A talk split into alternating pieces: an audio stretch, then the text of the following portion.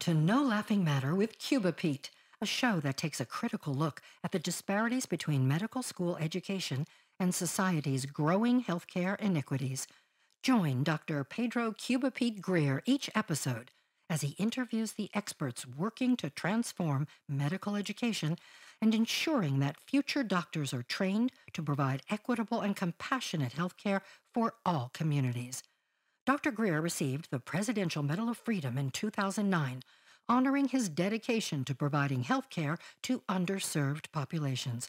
As Dean of Roseman University College of Medicine in Las Vegas, Dr. Greer is committed to creating a medical school of the future where students embrace the need to unite the heart and science of healthcare. And now, the host of No Laughing Matter with Cuba Pete, Dr. Pedro Cuba Pete Greer. Hi, I'm Pedro Jose Greer. They call me Joe and sometimes Cuba Pete. And welcome back to Cuba Pete live from Studio A. Probably when you're seeing it, it won't be live, but it's live right now. How about The, we have the most spectacular guest with us today. This is a person that I've had the pleasure of sitting down with, admiring, enjoying her words.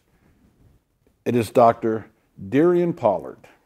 She is the president of what is now Nevada State University because of her, formerly known as Nevada State College. And she's been there since August of 2021. By the way, she happens to be the first black woman ever to be the president of any Nevada State higher education institution. So, first of all, thank you for having me here today. And you zoned right in on probably one of my most uh, impassioned conversations around first generation students. Uh, nearly half of our student body at Nevada State University are first in their family to attend college.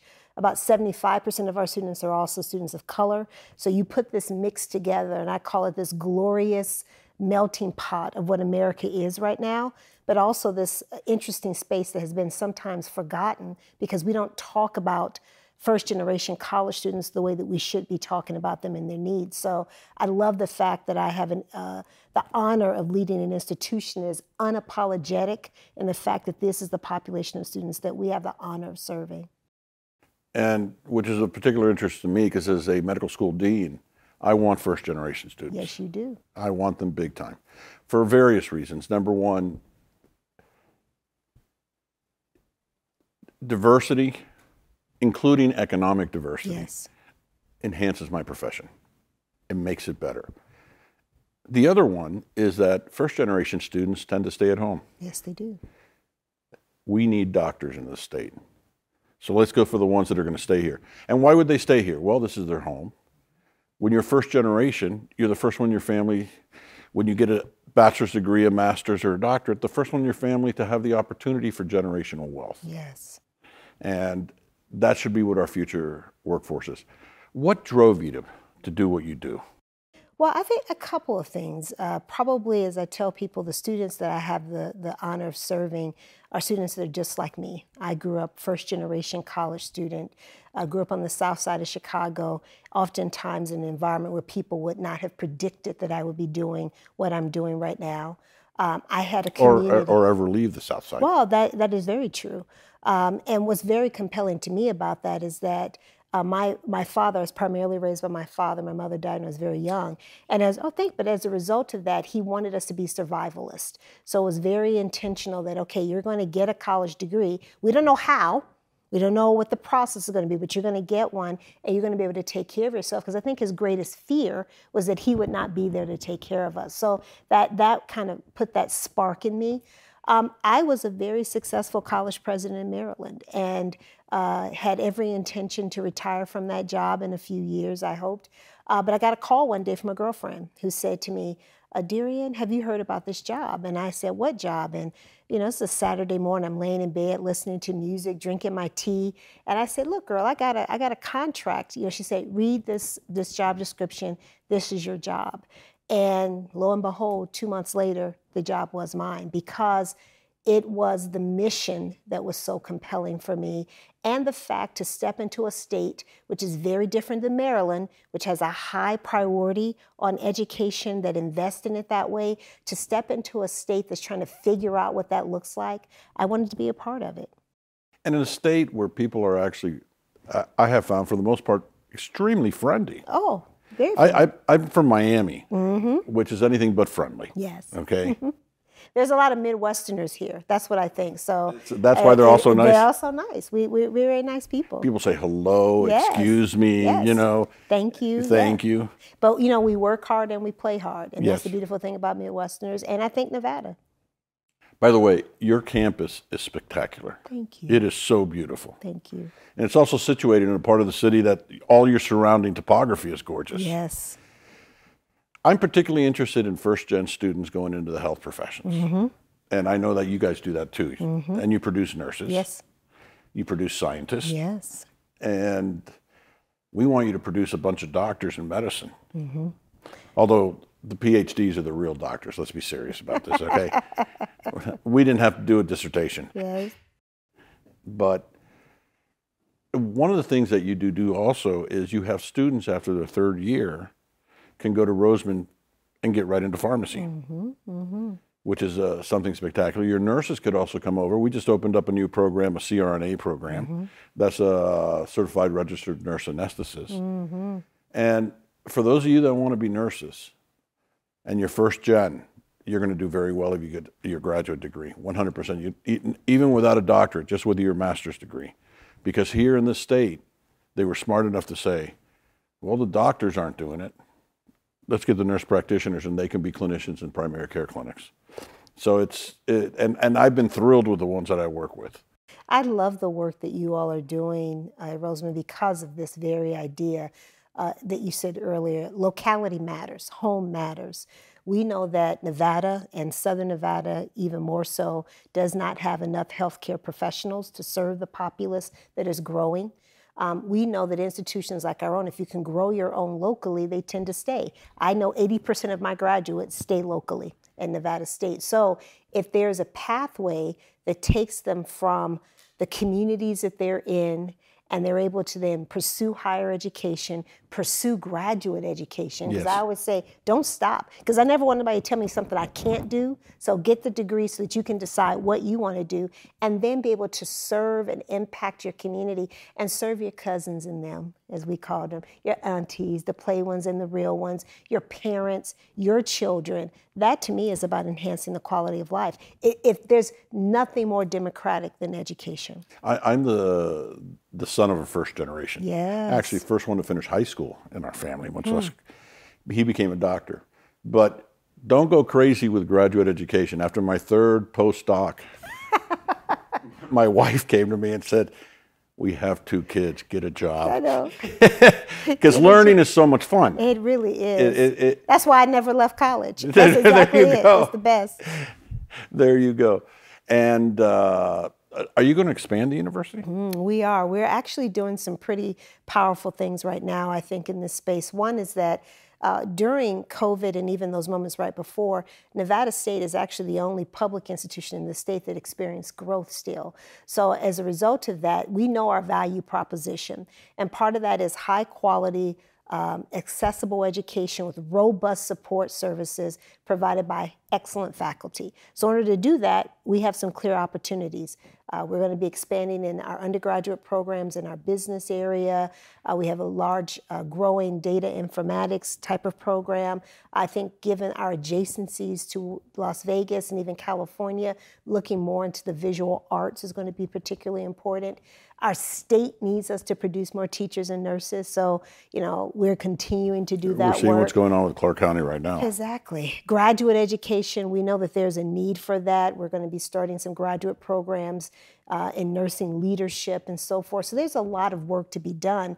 But you and I both know, even if we were to double double what we're doing right now, It's not enough. It's not enough. So that's why I think these type of partnerships are important. If I take my little bit, put it with your little bit, that has an exponentiating factor. If we work collaboratively Yes. and not competitively. exactly. Because the, reason she's so successful, for those of you that are not aware, unfortunately, higher education can be a very toxic environment, especially medical education.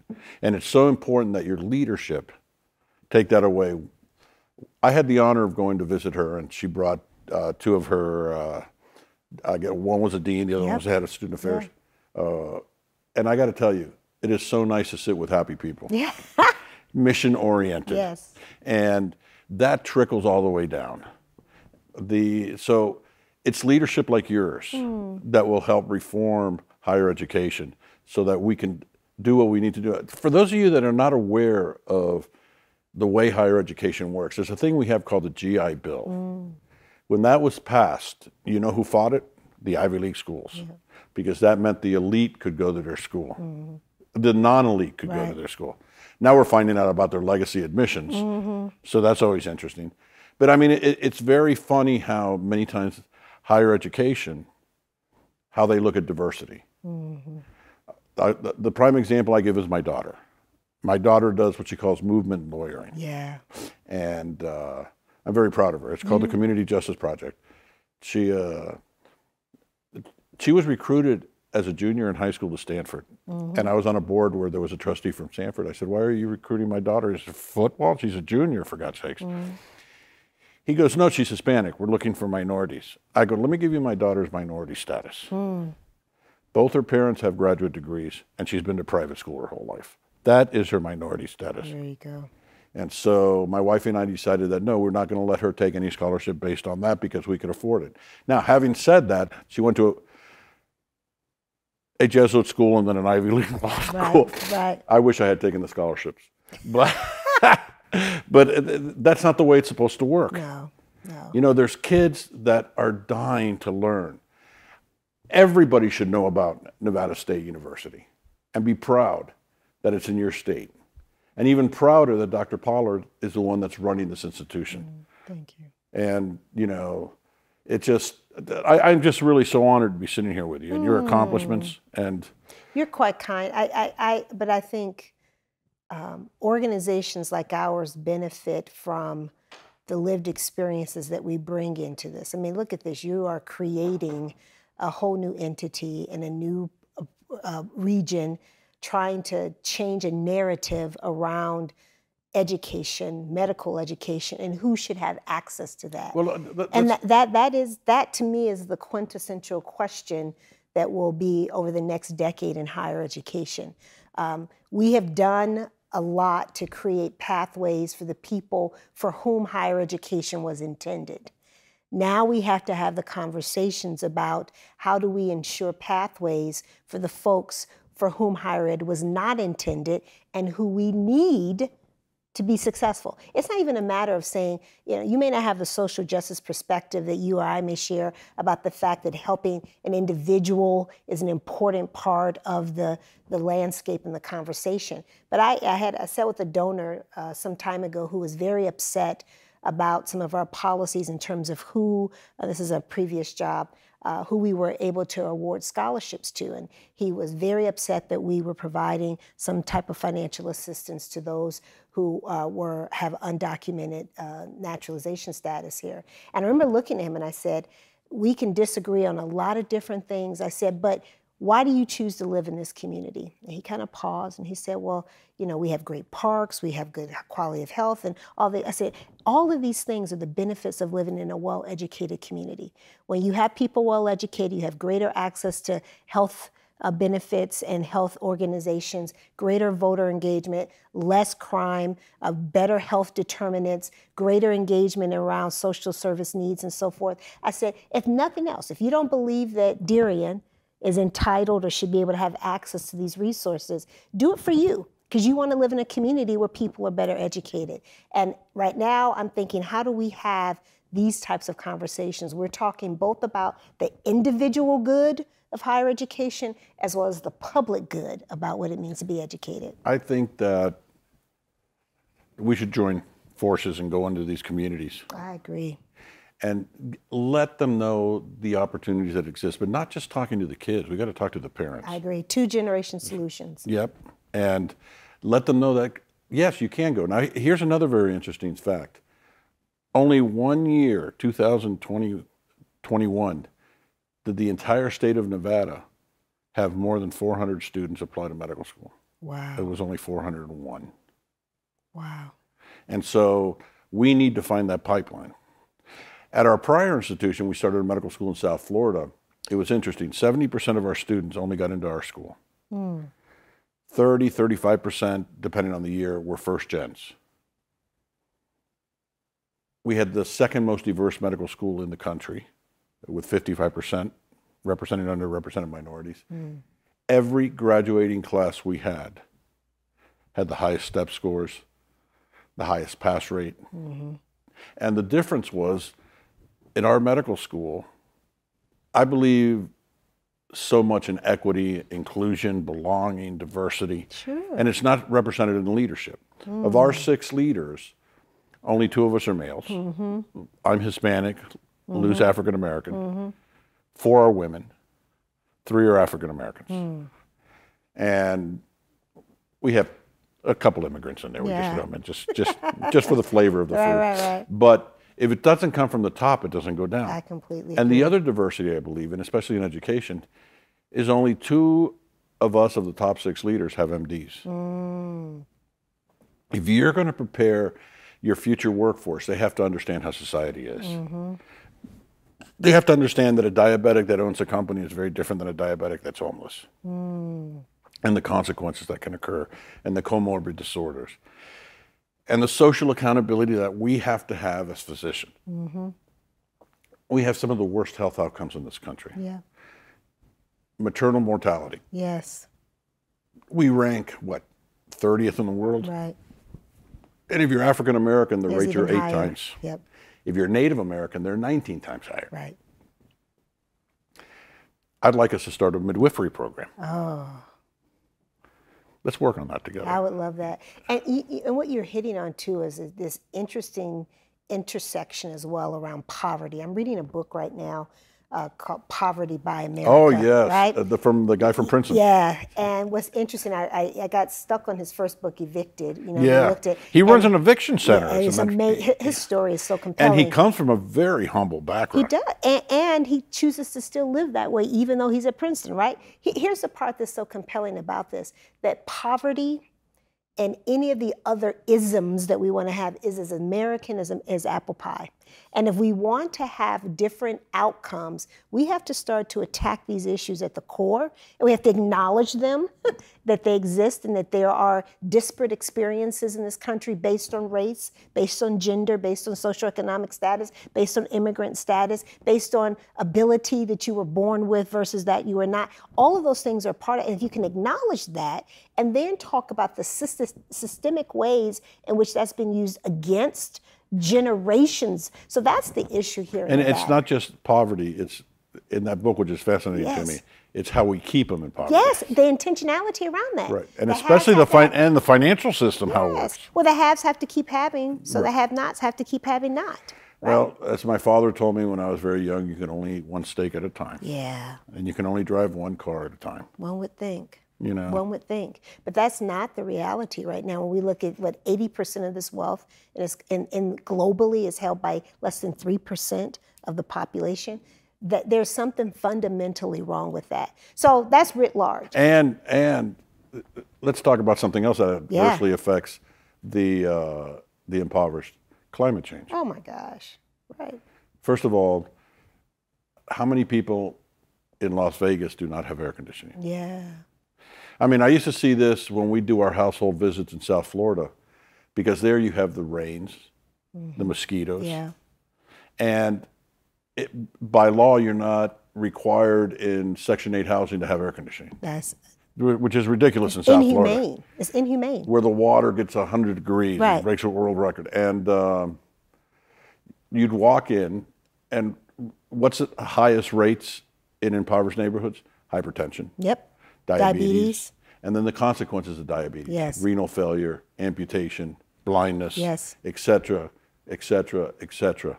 And you'd go into somebody's home and they had a screen porch, Yeah. no air conditioning. One of the fans blowing in the window. Exactly, but there's holes in the screen. Yeah.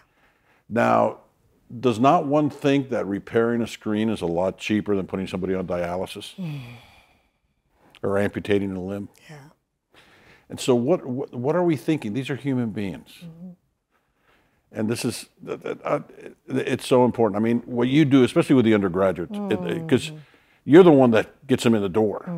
You know, I'm trying to take advantages of what you're doing and just hang on to your Yes, coattails Yes, yes. and uh, make it something that we offer the community not just better health, but better doctors. And and a better quality of life. Yes. You know, I, I I love your imagery that you struck talking about um, South Florida because I can remember the imagery I feel when I moved here, and it literally had this experience the other day. I'm driving in my car, and I'm struck by the number of people that I see walking Oh. in the middle of the day with multiple layers of clothes on. Uh, and it's 105 degrees. And so there's a part of me that knows that yes, there are a lot of folks who have to be moving.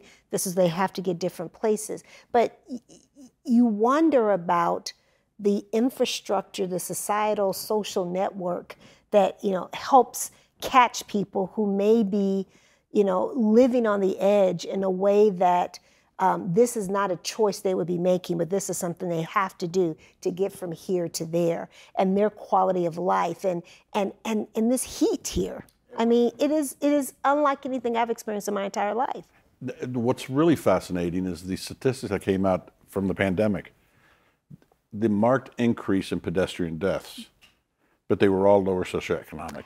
I just heard the NPR must have been the same guy I heard on NPR talking about this and um, and this idea of the lack of safety for pedestrians and primarily pedestrians of economic strata who are in the lower 25% because they don't have cars. They are dependent on public transportation and or walking to get to different places and yet we've made cars faster we've made them uh, we give all kinds of safety things in them, but people don't pay attention to it. Oh, and by the way, we say you need to get here to here while you have a cell phone in your hand and some, and, and you can listen to video at the same time. We've cre- we've created an environment where it is hostile for certain people to live. It's hostile. There's not good public uh, transportation. Oh my gosh. And if you look at it, I'm going to look at it purely as a clinician. Yes. If I have a patient walking in 105 degree heat and they got to walk 20 blocks to get to a federally funded clinic, Right.